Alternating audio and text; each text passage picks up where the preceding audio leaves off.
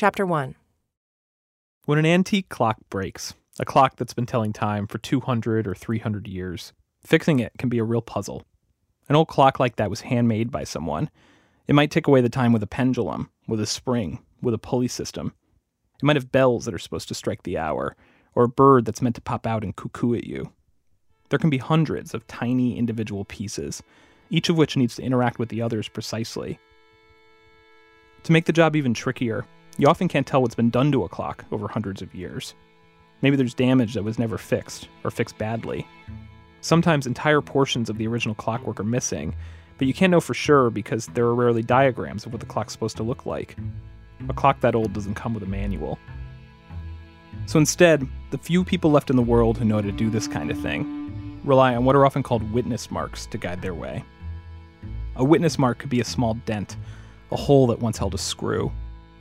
These are actual impressions and outlines and discolorations left inside the clock of pieces that might have once been there. They're clues to what was in the clockmaker's mind when he first created the thing. I'm told fixing an old clock can be maddening. You're constantly wondering if you've just spent hours going down a path that will likely take you nowhere, and all you've got are these vague witness marks, which might not even mean what you think they mean. So, at every moment along the way, you have to decide if you're wasting your time or not. Anyway, I only learned about all this because years ago, an antique clock restorer contacted me, John B. McLemore, and asked me to help him solve a murder.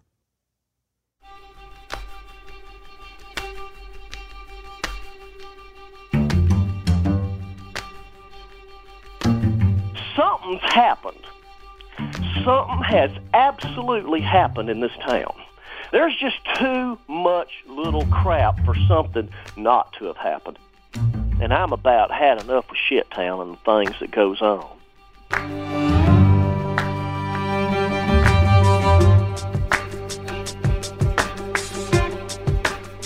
From Serial and This American Life, I'm Brian Reed.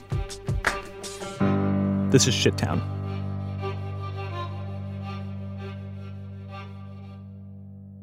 John B. McLemore lives in Shittown, Alabama. That's the subject line that catches my eye one day in late 2012 while I'm reading through emails that have come into our radio show, This American Life. The email's from John B. McLemore. Shittown is capitalized. I am an old time listener who just recently rediscovered your show, John writes. I live in a crummy little shit town in Alabama called Woodstock. I would like to tell your producers of two events that have happened here recently. I would hope you have the facilities to investigate. One of the events, John writes, involves a local police officer with the county sheriff's department. John's heard that a woman has been saying this officer sexually abused her. The guy's still on the force. So, that's one. The other event is a murder of a guy in his early 20s named Dylan Nichols. The murderer, John says, is the son of a prominent local family. His name is Kabram Burt. The Burts are millionaires. They own lots of land in the area, as well as a large timber operation with lumber yards and sawmills all over, one of which is right near John's. It's called K3 Lumber. John says it seems the Burt family has effectively made this event disappear, except that Kabram is now going around town bragging about it. Quote, bragging about how it only took 30 seconds of kicking this boy, Dylan Nichols, in the head for him to become a paraplegic, and only a few more days for him to die. We really need people like you to come down to this pathetic little Baptist shit town and blow it off the map, John writes. I would like to talk to you by phone if possible. This is just too much to type. Oh, John? hello. Hi, it's Brian. Hey. Here we are. This is happening. it's, all, it's all that that awkward moment of silence when you realize after about a year it finally happened. When I make this call, it's been a year since John first emailed. We'd written back and forth a couple times over the months, but we never talked until one day he sent me a message, and this time it had a link to a news report. The news story was about a sergeant with the Bibb County Sheriff's Department. Bibb County is where John lives, who'd been indicted for pulling women over and forcing them into sexual acts, both on the side of the road and back at the station. Another guy allegedly helped cover up this abuse. I thought if corruption like this existed in the Bibb County Sheriff's Department, then maybe the other rumor John had written to me about could also be true. Then maybe it was possible a murder had happened and had then been covered up. So finally, I get him on the phone. and we talk for a while. Yeah, you know, I, my, life is kind of a, a nut house because I take care of my mom that has Alzheimer's, and we're in about our seventh or eighth year of that. So sorry about the other day when you tried to call and all hell had busted loose. No, I'm sorry you have to deal with that. I'm sorry. And of course, losing the dog the other week, that didn't help. You know, I take in strays, which shouldn't surprise you. You know, considering where I live, you shouldn't be the least bit surprised that these people around here just dump their dogs out on the side of the road. At one time, I've had as many as 21. I got 14 now. Well, 13. Yeah, so that was that was really hard because that was an old dog and a good dog, but yeah, that's another one of my projects that I take on. I'm sort of the local humane society. Do you do you have a lot of property? Uh, I like to say it's my grandfather's property. It's a, it's 128 acres. And you grew you grew up in Woodstock, is that right? Yeah, if you Woodstock, th- this this whole area needs to be defined. You know, if you look at the demographics charts of the state of Alabama and go over the poorest counties, Bibb County is maybe the fifth worst county to live in. We are one of the child molester capitals of the states. We have just an incredible amount of police corruption. We have the poorest education. We've got 95 churches in this damn county. We only have two high schools, no secondary education, and we got Jeebus because Jeebus is coming, and global warming is a hoax. You know, there's no such thing as climate change and all that. Yeah, I, uh, I I'm in an area that just hasn't advanced, for lack of a better word. I don't have to eat a Tums here. Sorry about that. Oh, it's one of those awful cherry flavored ones. That would be the first one to hop out. Is your stomach bothering you? Oh, I have constant acid reflux. You know, I've had it all my life. So why can you tell me why did you email me? Well, you know the original, um, the original reason, which I gave you, was just some of the things I had heard about, you know, some of the goings on down here. Remember I told you about the boy Dylan Nichols that got murdered, and apparently that was swept under the rug. I guess we'll cover that one first. Yeah, tell me what. So just tell me what happened. I mean, you kind of mentioned this in an email, but there wasn't a lot of detail, and I did a little Yeah, googling online and didn't really find much. So yeah, tell me what. I'm, I'm what do you hoping know? that's one of the things y'all have the capability of doing is finding much. All I've managed to find out is that Dylan Nichols went to school down here at West Blockton High School. Basically, I've got these kids out here digging a hole between the house and the yard in the summer, and we're going to plant some cast iron plant. That's Aspidistra elatior, in case y'all don't know. I don't um, know what either of the things you just said are, but that's Okay, fine. well, it's a scientific name. That's a cast iron plate. You know how these kids talk on cell phones all day long. You can't do. You can't get them to do nothing because they're on their cell phone, and they're tweeting and they're YouTube and they're always on Facebook. I'm out there on the back porch. If you keep your mouth shut, you'd be surprised what you can learn. Because you know, kids around here have grown up so destitute they don't have enough sense to be ashamed of anything. They'll just tell everything. One of them yakking away that uh, that Dylan Nichols is in such and such hospital. He's a quadriplegic now. He just got into a fight with Kabram Burt, and he's not expected to live through the night. Well, buddy, when I heard the last name Burt, you know, my attention just peaked. I decided I'd stick my nose in and ask, this isn't by any chance related to the famous Burt family down there that runs the K3 lumber store in Green Pond and the, uh, you know, KKK lumber mill in Vance, is it? Oh, yes, that's Kendall's son. Took them a day or so to do their work out here, and they chatted and chatted about it. And over the course of the next few days of them tweeting to girlfriends and tweeting to other friends, it come to pass that indeed Dylan Nichols had died, deader than hell, and Kabram Burt's whereabouts was unknown. Well, later on, I have the uh, Goodsons working out here, two boys. It just so happens one of them, Jake Goodson, apparently he knew the Kabram boy. And right at the darned Little Caesar's Pizza in Woodstock, just happened to run into him. Hadn't seen him for a year. Asked him where he'd been. Well, I've been in drug rehab. You know, I've spent so, you know such and such months in rehab. Well, what happened?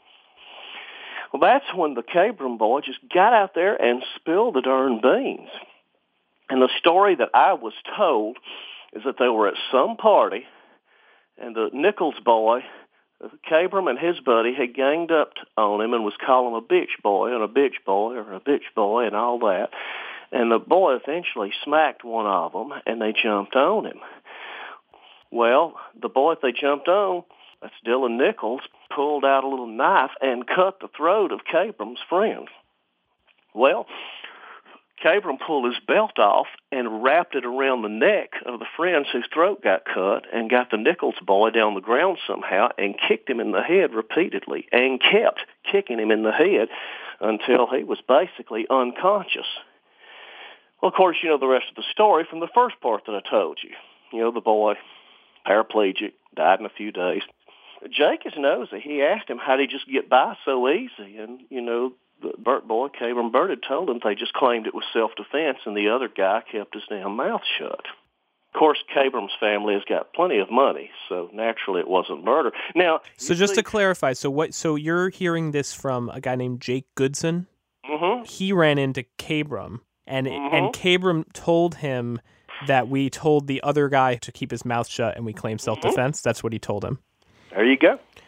Now, at some time, I was up there at that hardware store, and Kendall, that's Kabram's father, is back there on the phone yakking that big mouth. He's one of these big mouth Rush Limbaugh types. Loves Glenn Beck. Running that mouth, running that mouth. And what I heard come out of that office was, he's my son. I love him, but he's guilty as hell, and I know it. And he finally realized that someone was standing out there waiting to be waited on and pulled up and slammed the hell out of that damn door and then got a lot quieter with that conversation. Really? We've obviously got too much little dipstick gossip going around for something not to have happened. We've got the kid out bragging about it in front of the Little Caesars Pizza Hut.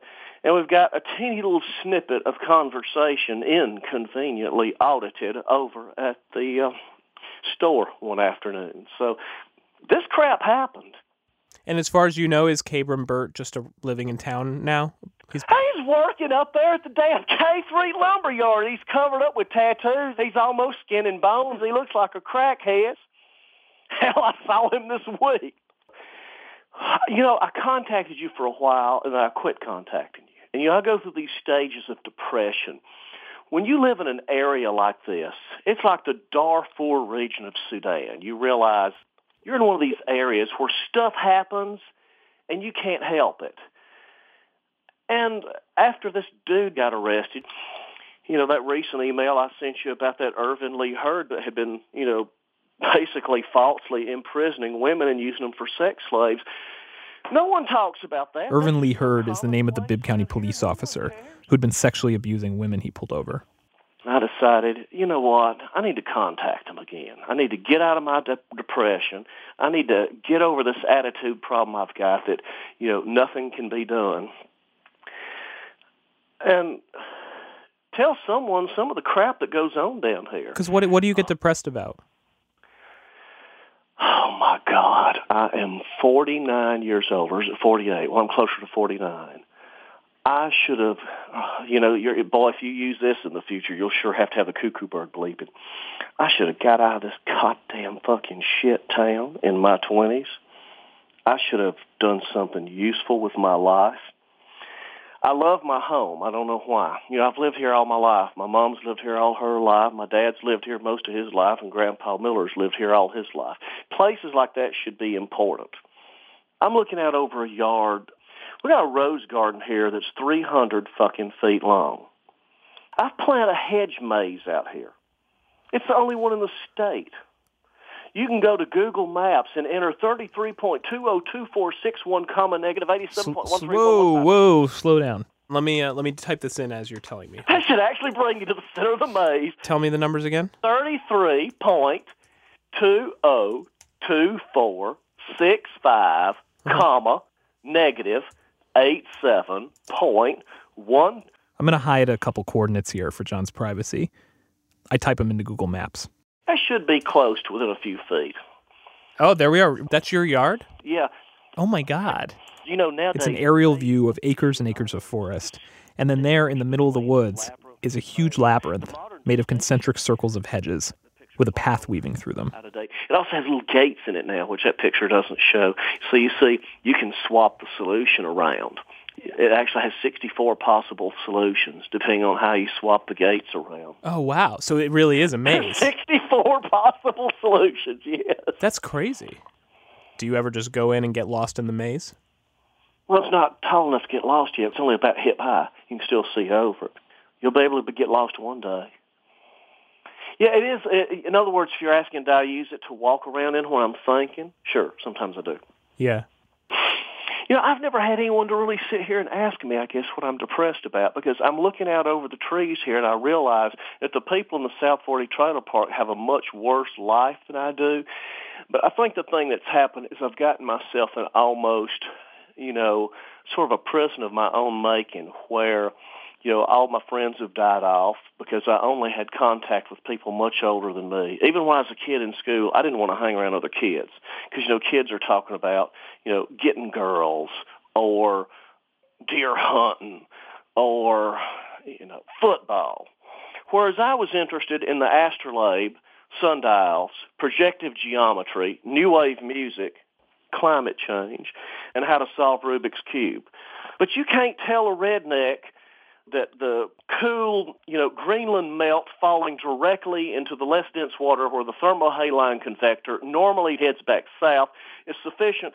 Firstly, try to explain that the Earth is more than 5,000 years old. John, is there, is there, I'm curious, is there anyone down there that you're able to talk about these gripes or ideas with and you feel like you're on this, you're on the same page? my lawyer, the town lawyer, he is the only, he's everything I've talked with you about, I've talked with him about. Now, he lives in Tuscaloosa. He's got too much sense to be living down here, but absolutely, I'll go over there and talk with the town lawyer every now and then. But that's it? There that's all a, you've got? Oh, you're, you're beginning to figure it out now, aren't you? So why don't I move? there's got to be people in Fallujah right now or Beirut that just asked each other the same question. You know, why the hell don't you get out of here, Hassan? You know, and Hassan's answer is, you know, I don't know. You know, Hassan has probably got out there and made, you know, a sand maze or something. You know, his aging mother can't decide which one of her hijabs she's going to wear that day. And she ends up peeing all over herself. He has to clean her up or some damn something. He keeps thinking, okay, maybe one day it'll get better, although secretly he knows it never will. You know, I have this old crummy Ford truck. You can't be a redneck and live in Alabama without a damn Ford truck, can you? And I keep thinking, could I put everything that I would put in that truck and drive down that driveway for the last time? But then again, who'd take care of Mama? Who'd feed the puppies? You know, who'd water the flowers? Who'd prune the maze? Uh, you must think I'm just totally nuts at this point. No, I understand. It's home. I'm sorry if I got off subject and all that. You know, no, it's all good. Well, I, I can I can point you back to it a little bit. Why do you think it's important to try and figure out what happened with this? I believe we have a genuine murder that resulted from some kids probably picking on a boy that defended himself that's almost certainly been covered up.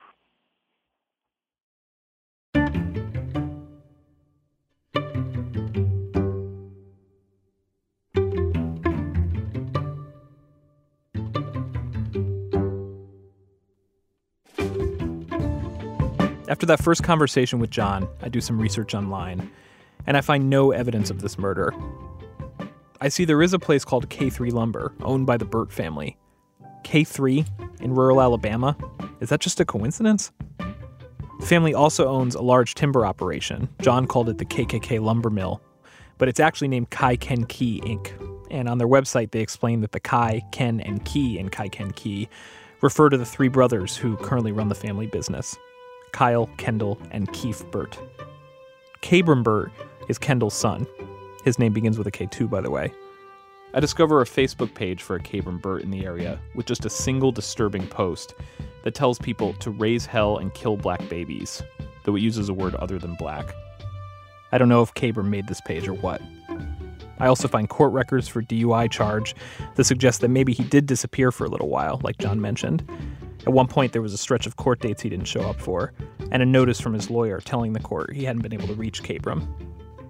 Other than that, I find nothing.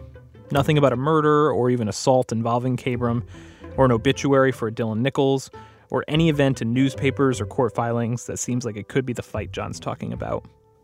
Honestly, there's not much about Bibb County online at all. But John kept emailing me. He kept insisting this was a story I needed to cover. And when I'd call him back to say I was having trouble finding anything or to just quickly double check something with him, almost without fail, we'd end up on the phone for hours, with him going on and on, not just about the murder, but about his life and his town. We talked on weekends. Once, he got in touch at 1.30 in the morning because a bunch of cops had been in his yard. And I had the Praetorian class cowering behind that uniform. It felt as if by sheer force of will, John was opening this portal between us and calling out through it, calling from his world, a world of proleptic decay and decrepitude. Or so eventually, I decide I'll come check it out. I was just dying for them to search this house without a warrant. I think they knew it. That's right after this. John says his hometown is filled with proleptic decay and decrepitude. I'm not ashamed to say I had to look up the word proleptic. It means using a word or phrase in anticipation of it becoming true. When I go to Alabama, I don't want to cause any trouble, proleptically speaking, so John and I discuss a plan. After all, what he's alleging about the murder, that Kabram Burt has beaten someone to death, feels comfortable enough to make small talk about it out in the open, and a bunch of people know, but no one has done anything. It's pretty scary. A reporter showing up from New York, asking questions. Who knows how people might react? I do not want to do anything that's going to put you in any kind of danger. You've got more experience with this than I do. This is your stock and trade. Well, I've never gone into a small town and investigated a murder. And this is your small town. It's up to you if you John and I agree when I come, I need to keep a low profile. I won't talk to any authorities yet. The one thing I want to do, I tell him, is meet with Jake Goodson. That's the guy John originally heard the rumor from, the one Kabram supposedly admitted everything to outside the Little Caesars. It's wherever you want to be with it. If you're if you're fine with it, I'm fine with it. Okay, are you sure? I guess so. You guess so? Too damn late to back out now. No, I don't see. That's what I don't want. I think you're second guessing this more than I am.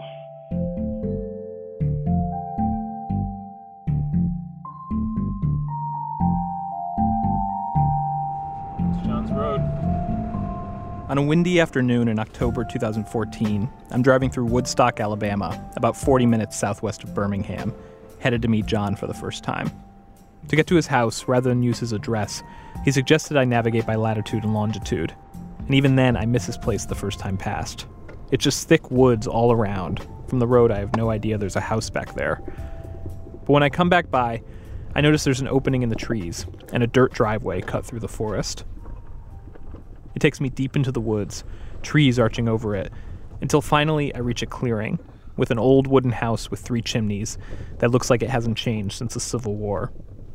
The whole place feels like it's of another time, and it is, literally. John doesn't follow daylight savings, so his property's on a time zone separate from the world around it.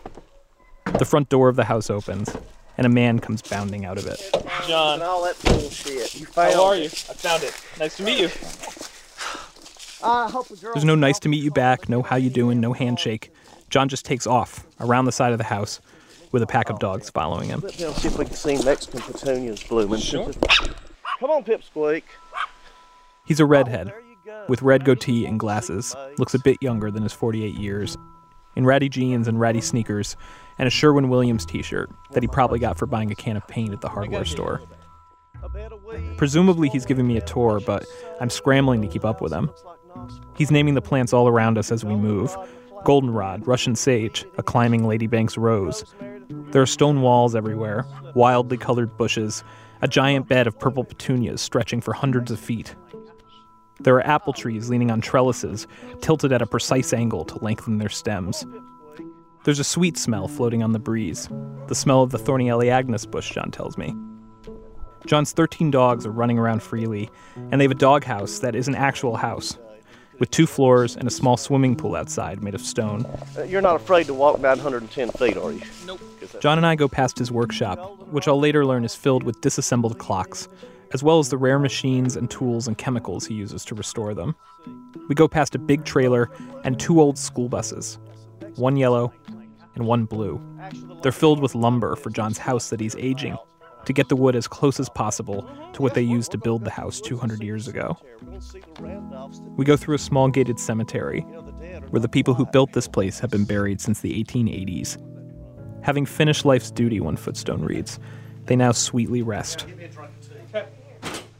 Later, we'll also meet John's mother, Mary Grace McLemore. How do you like down here? I'm sorry? How do you like down here? I'm enjoying myself very much. Sir, I'm enjoying myself very much. I'm glad. Yes. She's a tiny, brittle looking woman who I swear to you can go a whole conversation without blinking once. She's been on this land her whole life. Forever. Seems about right. This is an old area. Yeah. Where we live is real old. How old? Since time, I reckon. Rosemary that the winter killed.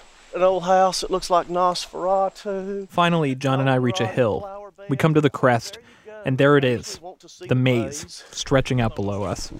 Though he and I have completely different reactions to it. Oh God, here we go. See the brown from here. Oh my gosh. John's upset.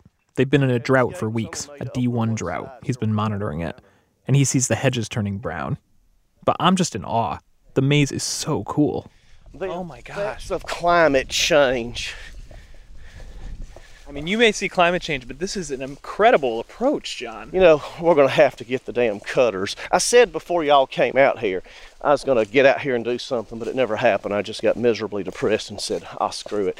I'm like, I have chills. Chills. I have chills. Look at all the brown bushes over here on this side. I don't even see the brown. There's all these ah. green. This is incredible. I think it's. We enter the maze, and John rearranges the position of three gates inside Go ahead and put this one here.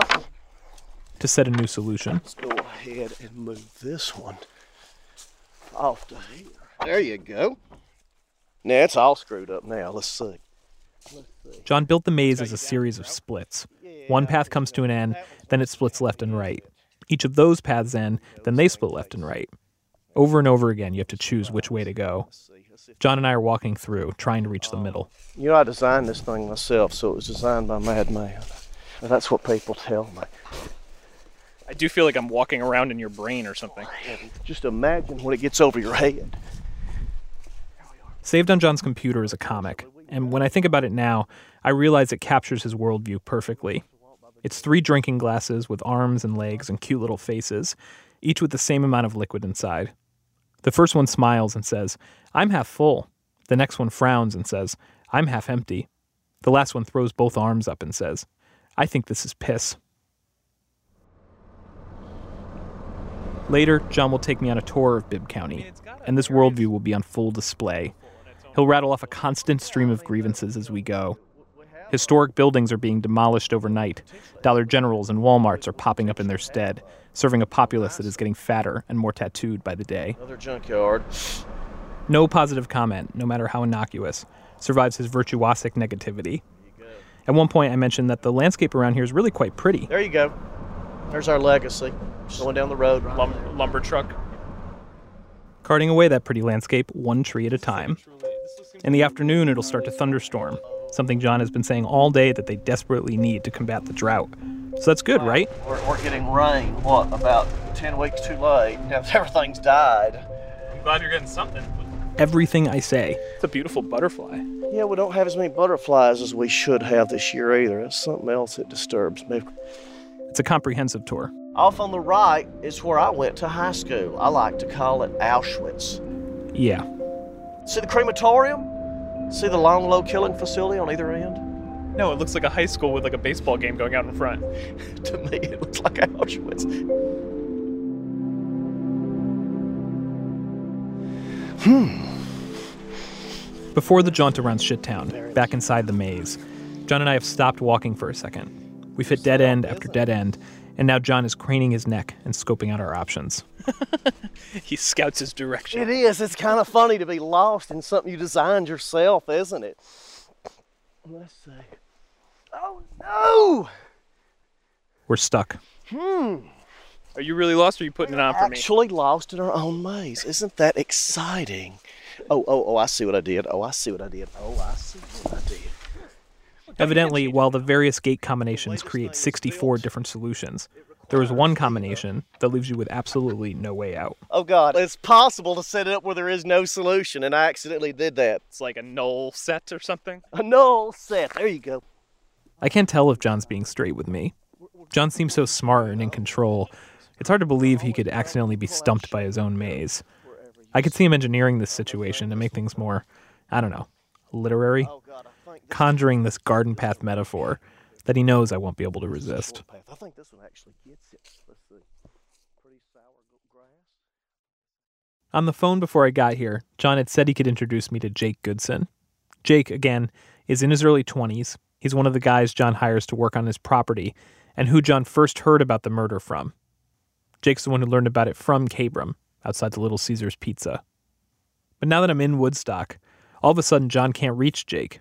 He's been working long hours at the local steel mill, John says, a job that won't be around much longer, by the way, once our supply of cheap fossil fuels implodes. But anyway, John's called Jake's wife and his brother too, trying to reach him, but still no luck. Eventually, I head to my hotel, and John and I check in later on the phone. No word, right? Yeah, yeah, I'm just kind of totally annoyed that I can't get a hold of him. It's on your damn nerves, and I know you're on a schedule. You ain't got time for a bunch of bullshit. You gotta shit or get off the pot. John keeps emailing me updates. Not a damn thing so far, he writes. An hour later, just a subject line. Quote, so far, the null set. 8.38 p.m. I had to leave Bibb County to find a hotel, so I'm in Bessemer, a small city about 15 miles down the highway, where the far reaches of the Birmingham metro area dissolve into the rural counties like Bibb to the west. I'm at a Best Western just off the exit ramp behind a Waffle House. Even though I'm exhausted from traveling, I turn on the lamp and pull out the bedtime reading John's given me. Bedtime reading. That's what he called it. There's William Faulkner's short story, A Rose for Emily, narrated by the gossipy collective townsfolk of imaginary Jefferson, Mississippi, who tell the tale of Miss Emily Grierson, an unmarried, middle aged outcast who lives alone with her father and after he dies, holes up in her house for years.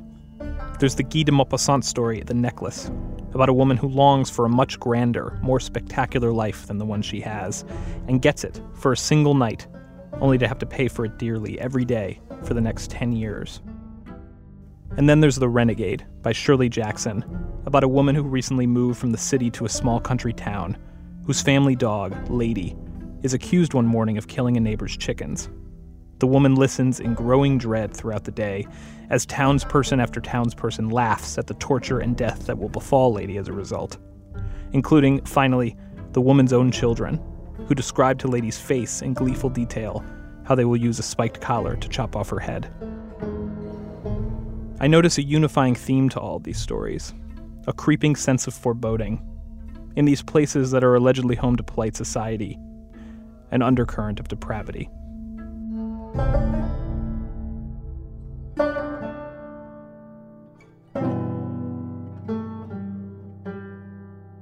Morning comes. No word from Jake. In the meantime, I try to come up with some other ideas. The obvious one in a situation like this would be to contact the victim's family. But at this point, I still don't know if anyone's actually died, and so that's an awkward phone call to make. I can't get local hospital records. I try, but they're not public. Ditto with death records in Alabama, also not public. Again, I found no obit or news story about any of this in the papers. I was able to find two Dylan Nicholses in Bibb County. Both were the right age, early 20s. One spelled his first name D Y L A N, the other spelled it D I L L O N. It looked like D Y L A N had played football at Bibb County High School a few years earlier. But other than that, he had basically no footprint online, which is strange for someone his age. Like, maybe that means you're dead? D I L L O N, on the other hand, appeared to be alive and well and actively maintaining his Facebook page. Not only that, he'd gone to Kabram Burt's high school and was Facebook friends with him, which made both John and me wonder if somehow the rumor got messed up and maybe Dylan wasn't the dead guy. Maybe he was the friend with Kabram who'd gotten his throat cut and kept quiet about the whole thing. So I held off on contacting him. So, too afraid to talk to the cops, too afraid to talk to the Burts or the Nicholses, I lay out another idea to John. My thought is we believe the murder happened sometime in the summer of 2012. If we can somehow narrow the time period to just a couple weeks, maybe, we can go to the public library and look through the archive of Bibb County's local newspaper, the Centreville Press. The old issues aren't online, so maybe there's an obituary or some other clue in there that I haven't been able to see. John has an idea for how we can nail down a more precise date. So what is this? Uh, just every time I spend a dollar working on this damn place. He shows me a notebook, a makeshift ledger where he keeps detailed track of all the projects on his property. We sit on his twin bed and he flips through and shows me his whole system. How he notes the people who worked each day, a rotating crew of young guys and handyman types from around town, what they were working on, how much he paid them. The red means it was for the yard. Of course, if it doesn't have the red, it's in the house. And if you see a letter M with a circle around it, that means we were planting the maize. John's pretty sure they were laying the slate area behind his house when word was going around about the murder. Jake helped me paint the Whenever they were working on that, that's probably when it happened, he says. Yard, shed, rock, roof, tar. Yep, working dog pen, slate, and bridge. This would this event would have happened right around this time period, August of 2012. August 7th, August 8th. What was we welding? $900, $500, and then What August was we 12th, it's the I have same. no idea what we were welding. You paid him 20 bucks on August 12th? Oh yeah, that means someone didn't have enough gas to go home. Oh.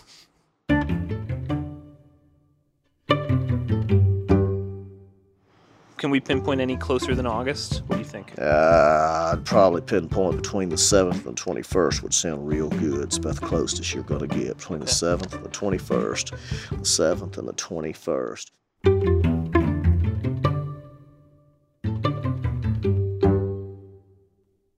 So we're off to the library, to the microfilm machine in the back room. Though by this point, I'm noticing that John's been acting kind of weird. Weird for him, like evasive. I'm trying to get him to look through the newspaper archive with me, but instead he's just wandering over by the bookshelves, avoiding me. All right, John. Yeah, come on over. You're not interested to see this? I Figured you was going to do your thing and I was going to go This is our thing. We're trying to figure out this guy died. This is not my Well, thing. there's not room for two faces in front of a little bitty Come on, machine. come help me. Then, as we're going through issues, All right, Centreville News. I don't know. Feels like he's trying to rush me through this. Like he doesn't want me to be as thorough as I'm being or something. You know what? If we go all the way into September and don't find anything, I bet there's no. Well, you probably don't even know to, need to go past. Yeah. Let's do September. Hmm.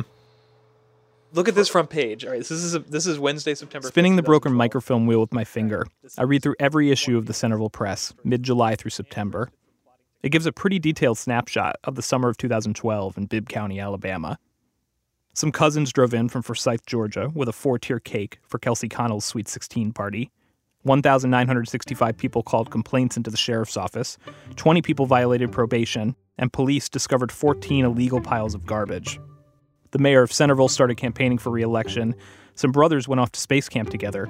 A guy hired a hitman to unsuccessfully try and kill the West Blockton police chief. And Gene Ingram served chicken salad for lunch one day to Benny and Joe Russell. You know what did not happen in the summer of 2012, according to the reporting of the Centreville Press? A murder by a guy named Kabram Burt, or the death of a guy named Dylan Nichols. After looking at every police blotter, every obituary, we've got nothing. Nothing, nothing, nothing.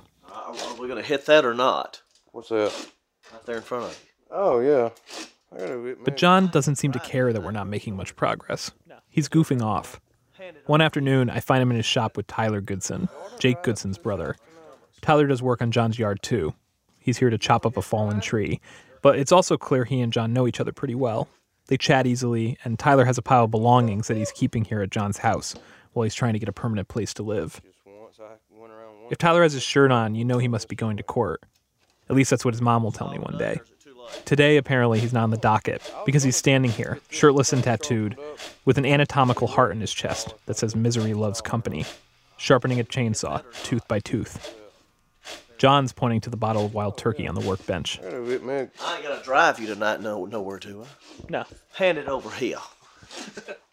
you want to hit, Brian? Sure. Make your sticker poke out. Oh! I bet he don't hit it like I do. John is getting drunk. Tyler is filing away, telling stories about run ins with the cops. I am standing in an antique clock shop in the middle of the woods. I take a drink. Then Tyler and John show me the 19th century French carriage clock they're restoring that they found in the junkyard, its pieces scattered about the bench. And at one point, suddenly, for no apparent reason, and certainly not because I asked, John yanks up his shirt and flashes me. I wasn't going to show you that abuse. The entirety of John's chest is tattooed, and his shoulders too, though it's all perfectly covered when he's wearing a t shirt.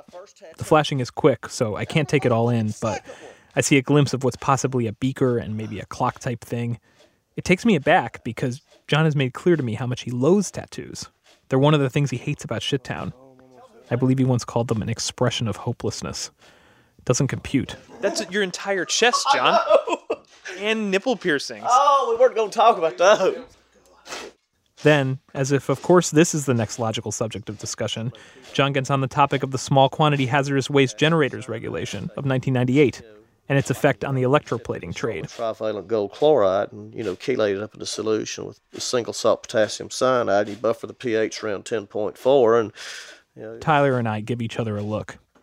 John, meanwhile, is on his own plane. He's rolling. you know, it's usually operated at 140 to 160 degrees Fahrenheit at, you know, two or three amps per square foot. Do you have a spare coin? John asks. He wants to make me a souvenir. I dig out a dime from my pocket. He starts futzing around in the back room of his oh, shop, Smells like Chernobyl after the blast in here. Sorry untangling wires, filling up beakers, like a drunken mad scientist. Do not breathe any of that. If you smell anything that smells like almonds, you need to get the fuck. I'd say it's about this point that I ask myself Is John fucking with me? Is he just a bored guy who contacted me on a lark and never expected me to actually follow through? Is this murder not real and he knows it? It's not only the fact that he is right now pouring potassium cyanide into a bucket in front of me that makes me wonder this. There you go. There you go. Oh shit. Oh shit. Oh. It's all the little moments from our conversations over the months that I've ignored or written off as just one of John's quirks. For example, the couple times, months in, when he casually raised the possibility that, you know what, maybe Dylan Nichols didn't actually die. He's either died or he's been paraplegicized. It's one of those two. Or the times he seemed cagey about putting me directly in touch with Jake Goodson. He doesn't know this is being investigated. He might get real scared and get real quiet. If you call him, would you want to allude to the fact that I had spoken to you? Or all the times John offered to reimburse my employer for my travel expenses to Alabama, no matter how much I told him I'd never let him do that, because he was so worried that the investigation might turn out to be a goose egg. Well, let's face it, you're broke. I mean, public radio's broke. We're not broke. We're good. broke. We're good. We are very lucky. We're good. And then just so many odd little interactions I've had with John. The poetry recitations he's given me, the never ending emails about every topic imaginable, the long personalized lectures on climate change, the uncomfortable moments like this one, when I was talking to John about how he would explain to people in town what I was doing down there if they saw me with him. Since everyone around here thinks I'm a queer anyway, I could just tell you I'm sucking your damn dick. Oh, that would be a really good way to introduce me to your neighbors. Now John's acting as if he's not interested in the murder. I'm possibly breathing in dangerous chemicals. What am I still doing here? Which I'm sure it is. Where'd it go? Oh my goodness, the dimes escaped. In the shop, Tyler continues to sharpen the chainsaw, and John drops my dime into a bucket in the large sink, hooks up wires to a car battery, runs them into the bucket, and then zaps it, cranking up the current until the dime turns gold. I may be dead and gone one day, but you'll have a souvenir from Shittown, Alabama. A penny. A gold dime. Oh. Motherfucking gold plated dime. Uh, shit.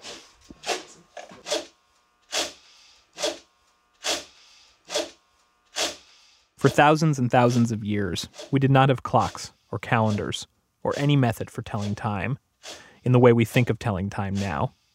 And time was happening nonetheless. As humans, we must have sensed it. Maybe we heard it, the rhythm of it, as we sharpened a tool.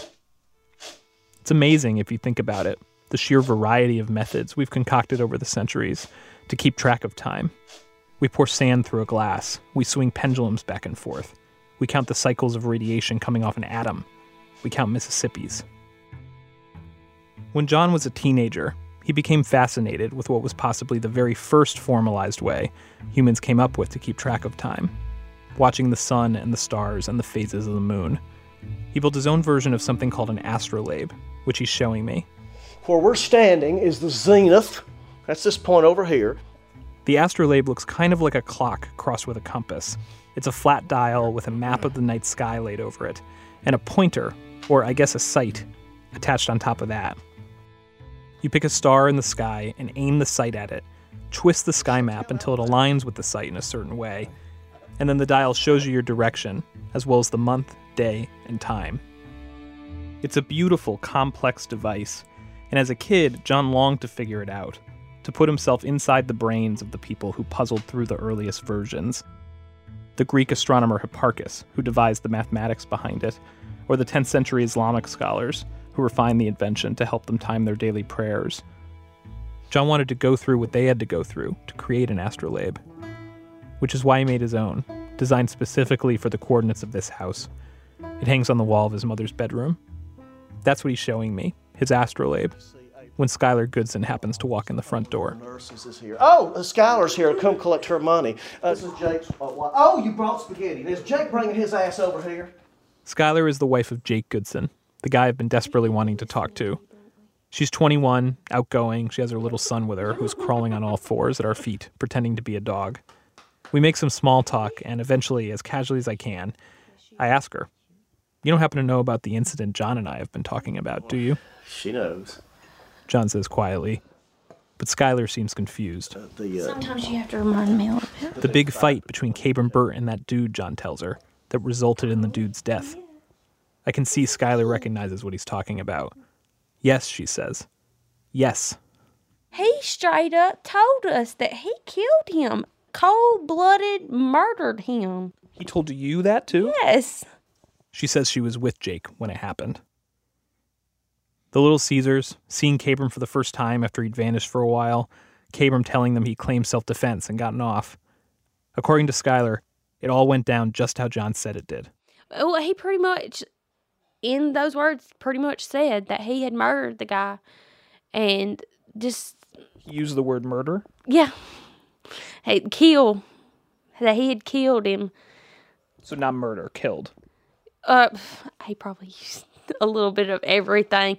Like it was a casual conversation, like, "Hey, how you been?" Well, this is going on in my life. I got arrested because I murdered somebody, and yada yada yada. And let me tell you about it. And it was just like there was nothing to it. That he had just beat him to death. And I, I can't just I just can't imagine sitting there and repeatedly hitting somebody until they die. Yeah, me neither.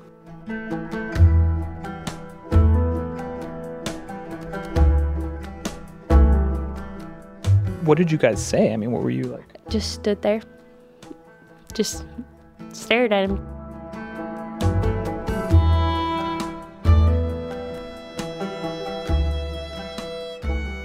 It didn't sound like it was something that you should be having ca- casual conversation about. It seems like he should have still been in hiding. Skylar says she'd actually heard about the murder before talking to Kabram, that it was kind of an open secret. That's the thing that freaks her out most about this, even a couple years after it happened. The fact that so many people know and still have done nothing. The complicity. I mentioned my trip to the library tour, my hope that there'd be some record of this in the newspaper. But she has no illusions about that. Most of it's probably hidden. It's not even in there. What do you mean? This town has a way of forgetting information and hiding information. If somebody don't want people to know about it, then it won't be there.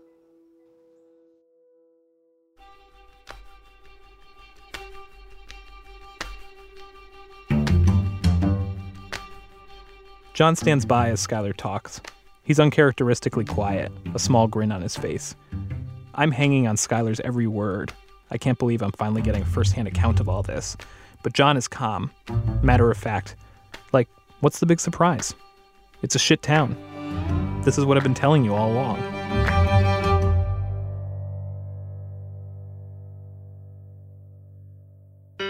The summer is here at last. The sky is overcast, and no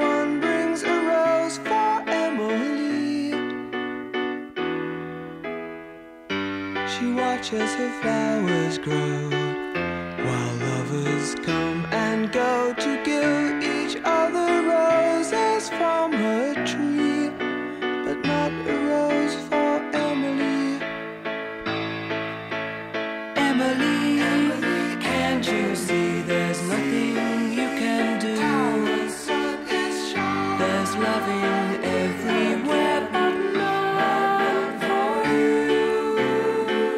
S Town is produced by Julie Snyder and me, with editing from Ira Glass, Joel Lovell, Sarah Koenig, and Neil Drumming. Whitney Dangerfield is our digital editor. Starlee Kine is a story consultant. Fact checking and research by Ben Phelan. Seth Lind is our director of operations. Mixing by Lyra Smith. Matt Tierney is our technical director. The S Town staff includes Emily Condon, Elise Bergerson, Julie Whitaker, and Kimberly Henderson. Music for the show is composed by Daniel Hart, Trey Pollard, Helado Negro, Nick Thorburn, and Matt McGinley. Music supervision by Damien Graef. Special thanks to Tracy Chan and Koi Wong at Studio Rodrigo, Rich Orris, Jack Hitt, Anahita Lani, Sarah Dockery, Jordan Ficklin, Da Dung, Anthony Roman, and Valero Doval, who did the incredible art and illustrations for our website, stownpodcast.org. That's stownpodcast.org. We're, of course, also on Facebook and Twitter, and you can follow us on Instagram at S Town Podcast. A reminder that you don't have to wait for Chapter 2. All seven chapters are available right now. S Town is a production of Serial and This American Life. She will grow old and die.